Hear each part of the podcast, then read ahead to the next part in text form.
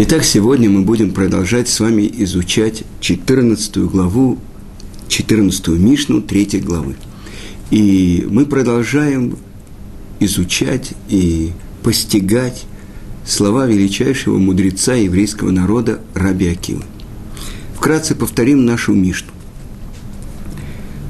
Он обычно говорил, имеется в виду Раби Акива, дорог человек, что сотворен бецелем, по подобию. Имеется в виду по подобию на Творца. Особенная любовь оказана ему тем, что он создан бецелем, по подобию Творца. Как сказано, и это сказано э, в главе Ноах, там, где описывается, что запрещено убивать человека, кибецелем элоким асайта адам, потому что по подобию на всесильного создал Творец человека. Дальше. Особенный любим народ Израиля, потому что они называются баним лемаком, сыновьями Творца. Как сказано – это сказано в пятой книге Торы. Баним атем ляшем лакейхем. Сыновья вы перед Творцом Всесильным вашим. Особенные, любимый народ Израиля, что им дана особенная драгоценность, особенный э, клихем да, драгоценный сосуд, можно так перевести. О чем это говорится? Как сказано, «Килле кахтов натате лахем, торати аль тазову». Хорошее приобретение я дал вам, мою Тору не оставляйте. Так сказано в притчах царя Соломона. Итак, мы видим три особенные вещи. Особенно выделен человек, сотворенный по подобию. Особенное – выделенность у народа Израиля, которые называются сыновьями у Творца, особенно выделенный и любимый народа Израиля, которым дан драгоценный сосуд, которым была сотворена вся Вселенная, все миры, и это Тара. А теперь, после того, как на прошлом уроке мы начали изучать, и мы говорили, начали говорить о том, что такое целым Элуким, давайте э, пройдем первый раз всю Мишну полностью. Итак, говорил Раби Акива. Целым Элоким мы говорили то, что объясняет Раши «лавину ласкиль» – понимать и умудряться. Человек, обладающий возможностью мыслить, и познавать своего Творца. Поэтому, так сказано, объясняет Раши, он должен исполнять заповеди Творца, потому что только через исполнение он может связаться со своим источником. Но мы еще должны сказать, как объясняет это понятие целым Элоким Рамбан, великий учитель еврейского народа. И он говорит, что в этом заключена свобода выбора человека. То, что нету ни у одного сотворенного, кроме человека. Ну, идемте дальше. Особенная любовь оказана человеку тем, что он создан по подобию на Творца. Творец проявил особенную милость человеку тем, что он дал ему знать, что он создан по подобию – ведь тот, кто и так написано в Талмуде, э, это приводит Рамбам, что если кто-то помогает э, другому человеку, э, дает ему подарки и так далее, но не, со, не сообщает ему, от кого он получил, это может быть другой человек и вообще не знает, что он получил именно от этого человека. Но сказано, что когда он сообщает, что это от него, это вызывает ответные чувства у того, кто получил подарок. И этот Творец дал человеку знать, что он создан по подобию Творца. И это значит, что Творец выделяет человека из всего сотворенного, и в этом проявляется его особенная любовь. Как сказано, «Бецелем элоким бара ото» по подобию на всесильного сотворил их. И так объясняет Мидраш из книги Ваикра Раба, что когда великий Елель, мы о нем говорили, Елеля Закен его называет э, Мишна и Талмуд, что когда он завершил занятия со своими учениками, они спросили, куда направляется Рав. И он ответил, что он идет исполнять, делать хесед, особенную милость делать.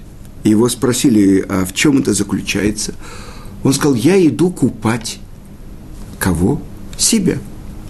Ну разве в этом особенный хесед? Несомненно, ответил он им. Потому что, например, тот, кто устанавливает скульптуры царей или портреты в театрах и цирках, это, вы понимаете, это Рим или Греция, да, это человек, который специально назначен для того, чтобы мыть их, чистить и так далее. Ему повышают плату за то, что он сам э, приходит э, в галстуке, ну, сейчас бы, это очень опрятен и так далее, метртотель в каком-то очень э, перворазрядном ресторане. Ему добавляют за то, как, что он ведет себя как английский лорд за то, что он ведет себя э, чистоплотно, следит за собой. Потому что он растет вместе с э, теми, кого он обслуживает. Э, скульптуры царей, с портреты царей. Наше поколение помнит, что почти в каждой комнате в классе, в школе – был портрет, Сталь, э, извините, это в предыдущем поколении Ленина и так далее. И, наверное, уборщица специально убирала.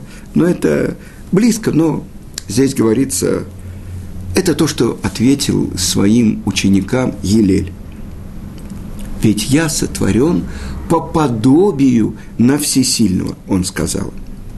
По подобию на всесильного сотворил Творец человека.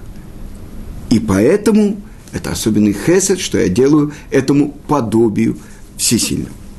Дальше. Особенно выделенные народы Израиля, которые называются Баним Маком, сыновьями Творца. Вы знаете, что это одно из имен Творца Маком. Буквальный перевод место. И учат наши мудрецы. Это не значит, что у Творца в мире есть место. Но Творец является местом – мира. То есть мир находится, другими словами, в Творце. Совсем другое понимание. Есть люди, которые думают, ну, конечно, есть синагога, есть Арона Кодыш, там есть свиток Торы. Вот это место Творца в мире. А оказывается, что весь мир находится в Творце. Маком.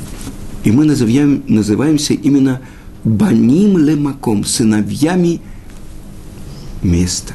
То есть мы реализуем волю Творца, проявляем Его как того, кто дает существование всему миру. Но продолжим. А когда евреи нарушают волю Творца, так сказано у пророка Иеремияу. Неразумные сыновья. Или сыновья, в которых нету верности. Это уже сказано в песне Азину. Теперь особенной любовью возлюбил нас Творец, потому что мы называемся сыновьями Его.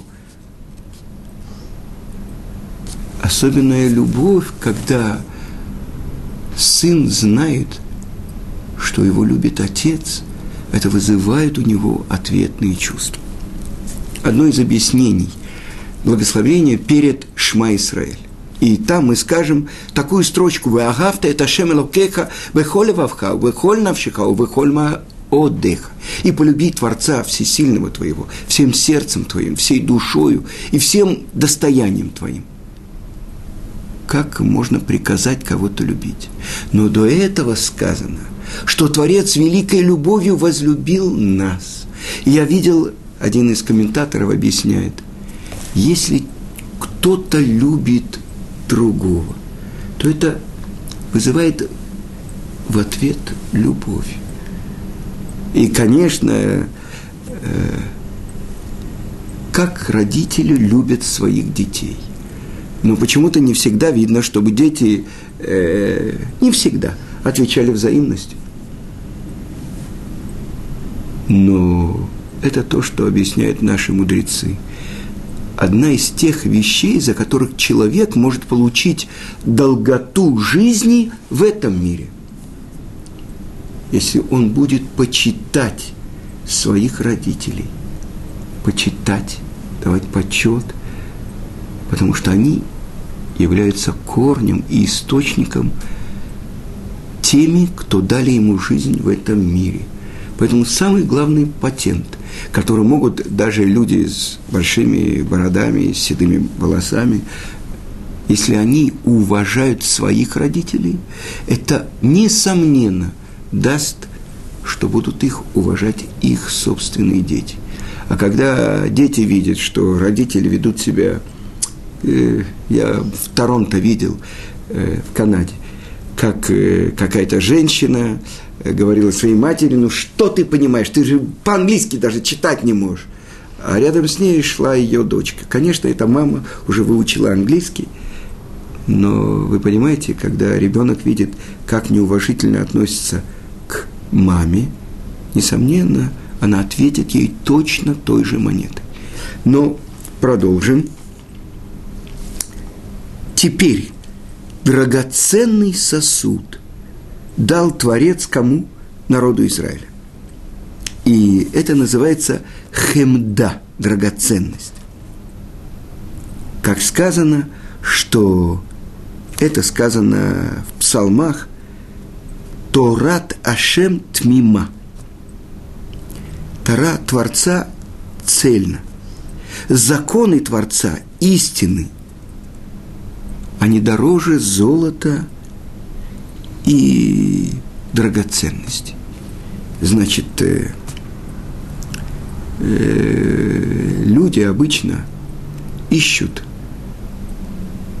чтобы побольше заработать известно, что великий еврейский мудрец Раби Акива Эйгер, его вопросы, которые заданы были уже несколько веков тому назад, многие мудрецы сегодняшнего дня пытаются только правильно понять его вопрос, а не ответить.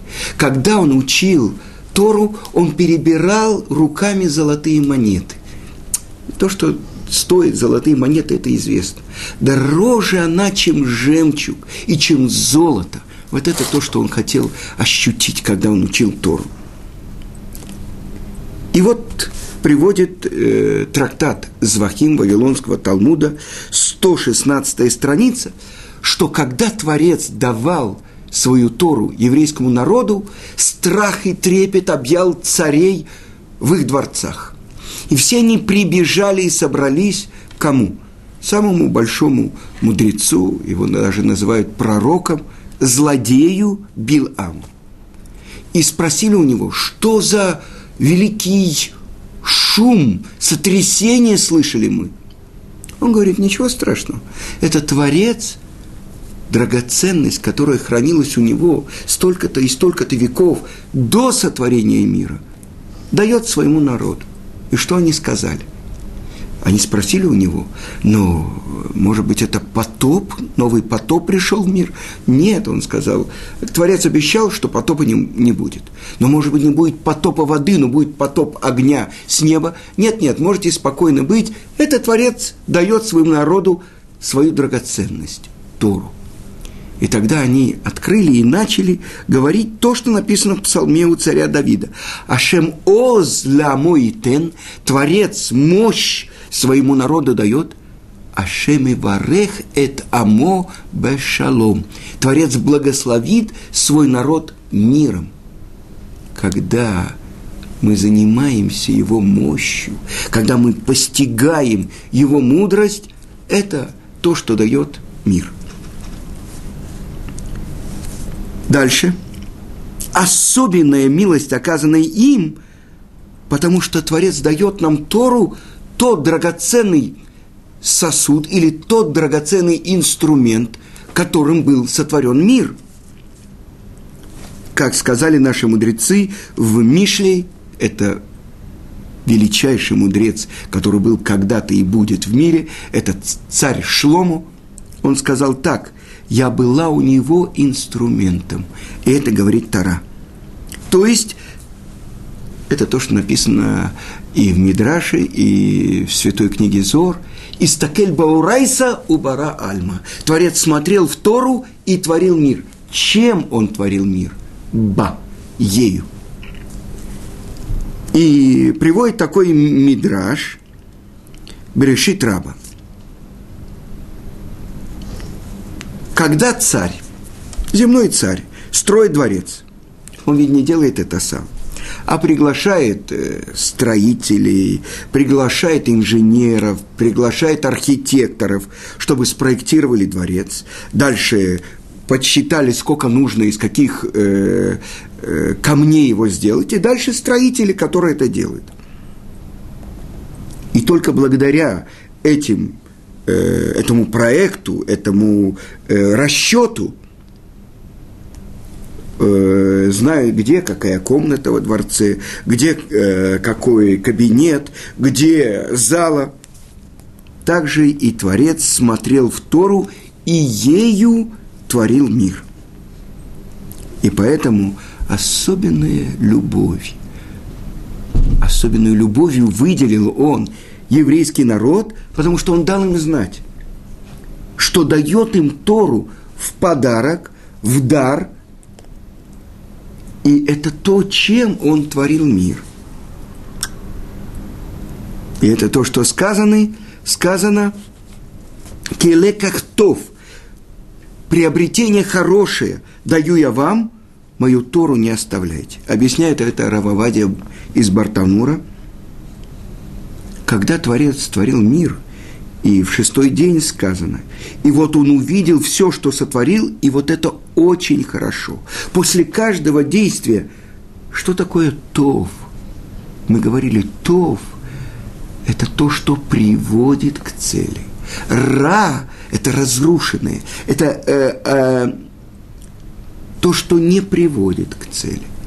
Так вот, после каждого и акта творения написано «тов».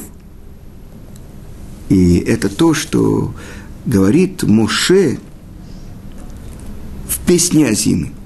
«Прольется, как дождь, учение мое». И хорошо, тов, относится ко всему материальному миру.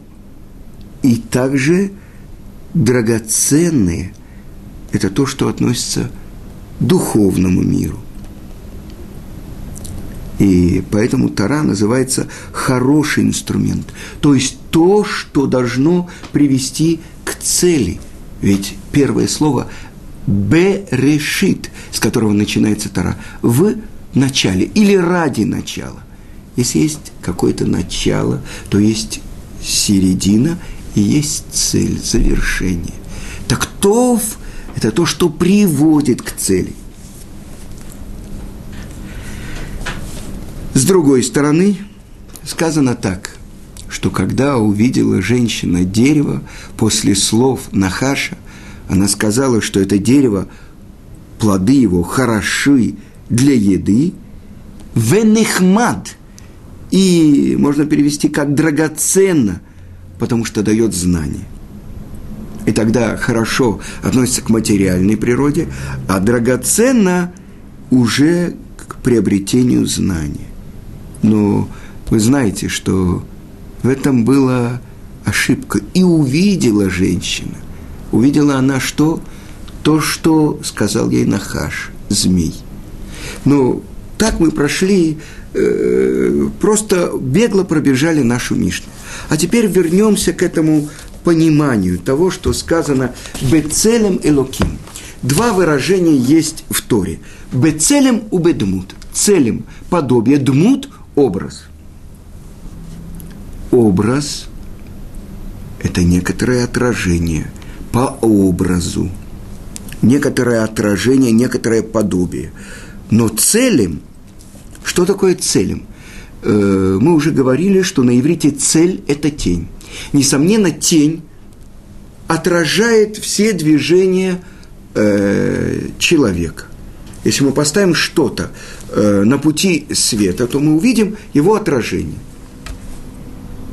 Но с другой стороны, то, что стоит на пути у света, оно ведь не дает точного отражения того, что именно отражает тень. Общий абрис мы видим, это человек, мужчина, это книга, это какой-то квадратный предмет. Но какая книга? Но э, кто этот человек? Какие у него глаза? Какая у него душа? Этого мы знать не можем. Поэтому подобие, как мы уже говорили, то, что объясняет Равхаим из Воложина, некоторое подобие. Тогда как же относятся к этому слова Раши? Ластиль улавин – умудриться и понять. Или слова Рамбана – то, что у человека обладает свободой выбора. Это называется целью.